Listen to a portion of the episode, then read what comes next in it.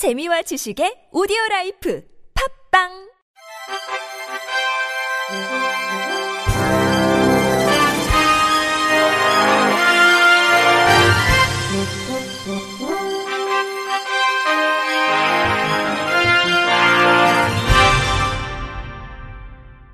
청취자 여러분 안녕하십니까? 12월 14일 수요일 KBIC 뉴스입니다.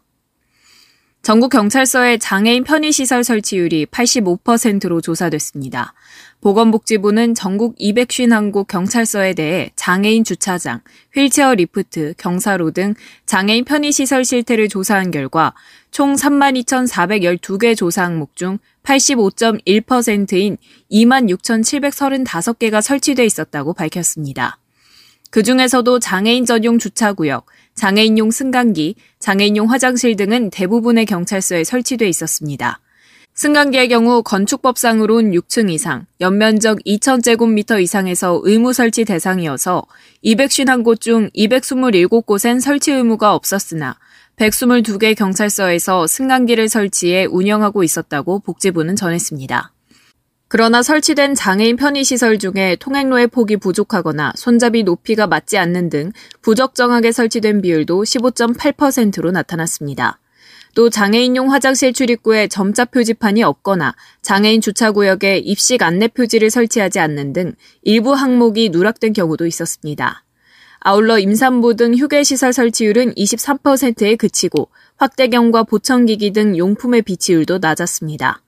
복지부는 이번 조사를 통해 나타난 부적합 미설치 항목이 개선되도록 지방자치단체와 경찰서에 후속 조치를 요청했다고 밝혔습니다. 장애인을 위한 방송사의 방송 편성 의무가 보다 강화됩니다. 방송통신위원회는 수어 방송, 화면 해설 방송 등 장애인 방송 의무 편성 비율 확대를 주요 내용으로 하는 장애인 방송 편성 및 제공 등 장애인 방송 접근권 보장에 관한 고시 일부 개정안을 의결했다고 밝혔습니다. 개정안의 주요 내용은 지상파, 종합 편성 방송 채널 사업자, 보도 전문 방송 채널 사업자를 대상으로 한국 수어 방송의 의무 편성 비율을 기존 5%에서 7%로 확대, 화면 해설 방송 재방송 편성 비율을 기존 30%에서 25% 이하로 축소함으로써 시각 청각 장애인의 방송 시청권을 높이는 겁니다. 장애인 방송 의무 편성 비율 제도는 2011년 국내 장애인 방송 제도를 최초 도입한 이후 정부와 방송사의 협력으로 장애인 방송 편성 비율을 높여왔으며 현재와 같은 장애인 방송 의무 편성 비율은 2016년 마련됐습니다. 이번 개정안은 지난 2020년 발표한 소외계층 미디어 포용 종합계획의 후속 조치 중 하나로 관련 전문가, 장애인 단체 등으로 연구반을 구성해 논의한 결과에 따른 겁니다. 특히 현 정부 국정과제인 국민과 동행하는 디지털 미디어 세상에서 실천과제의 일환으로 추진됐습니다. 한상혁 방통위원장은 이번 고시 개정으로 장애인 방송 의무 편성 비율이 영국 공영방송보다 높아지는 등 제도적 기반이 마련됐다며 앞으로도 방통위는 개정사항의 이행 준수를 위해 방송사와 지속적으로 협의하는 등 시각 청각장애인이 비장애인과 함께 동행하는 미디어 세상을 만들기 위해 노력해 나가겠다고 말했습니다. 대형마트인 이마트가 점포로 전화를 걸면 챗봇으로 전환되는 시스템을 도입하면서 시각장애인들이 큰 불편을 호소하고 있습니다. 코로나19로 전자상거래 시장이 급격히 확대하면서 시각장애인의 정보 접근성이 떨어지고 있는 건데 이 같은 제안은 장애인 차별금지법 위반에 해당한다는 지적이 나옵니다. YTN 황보혜경 기자의 보도입니다. 40대 중증 시각장애인 장용전 씨가 가까운 이마트 점포로 전화를 겁니다. 챗봇을 이용하란 안내 음성과 함께 통화가 곧바로 종료됩니다. 챗봇 채팅으로 상담하실 수 있도록 모바일 화면 또는 문자 URL을 터치해 주세요.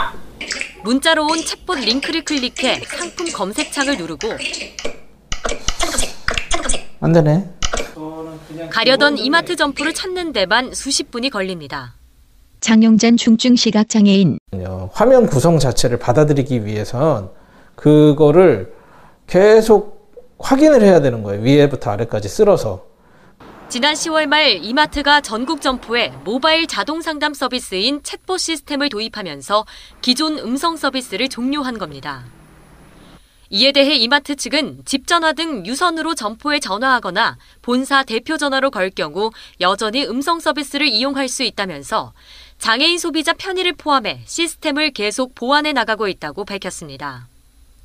코로나19로 비대면 전자상거래 시장이 확대하면서 시각장애인들의 소외가 덩달아 커지고 있습니다. 시각장애인은 스마트폰 화면 읽기 기능을 이용해 각종 앱에 담긴 정보를 확인합니다. 그런데 상품 설명이 이미지 파일로 돼 있어서 자세한 내용을 알 수 없다거나 보유한 쿠폰이 있어도 인식을 못하는 경우가 비일비재한 겁니다.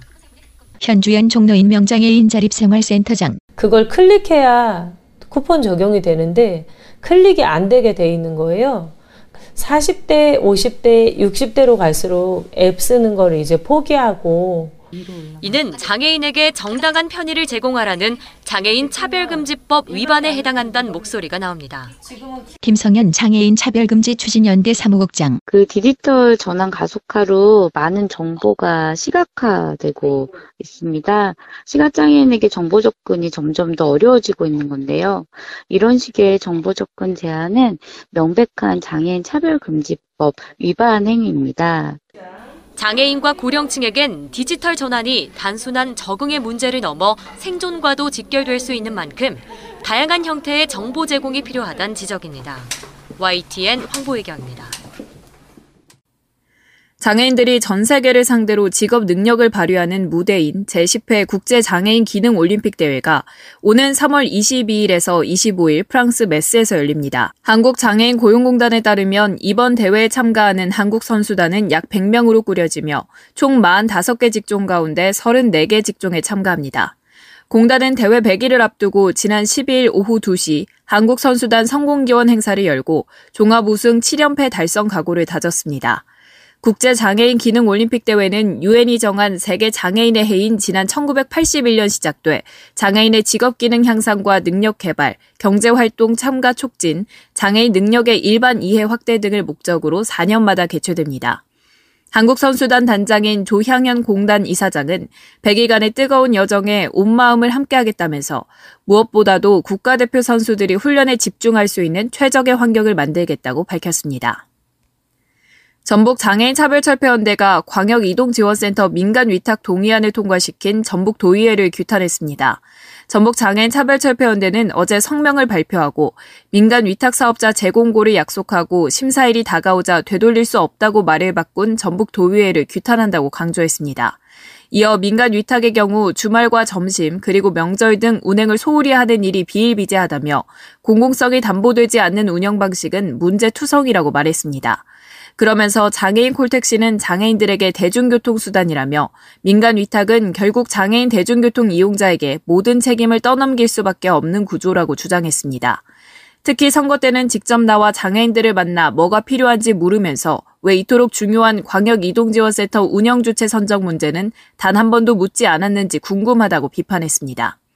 전북도는 최근 광역이동지원센터 민간 위탁사업자 신청을 받은 가운데 앞서 3년간 전북 광역이동지원센터의 특별교통수단을 운영해온 민간업체 KTIS와 특정 장애인단체 두 군데가 사업자 신청을 완료했습니다.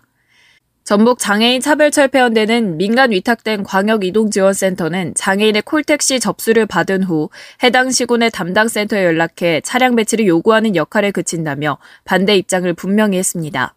이에 대해 전북도청 관계자는 민간 위탁된 사업자에게 모든 권한이 주어지는 것은 맞다며 공공기관도 사업자 접수를 받고 있지만 아무도 지원하지 않아 발생한 일이라고 설명했습니다.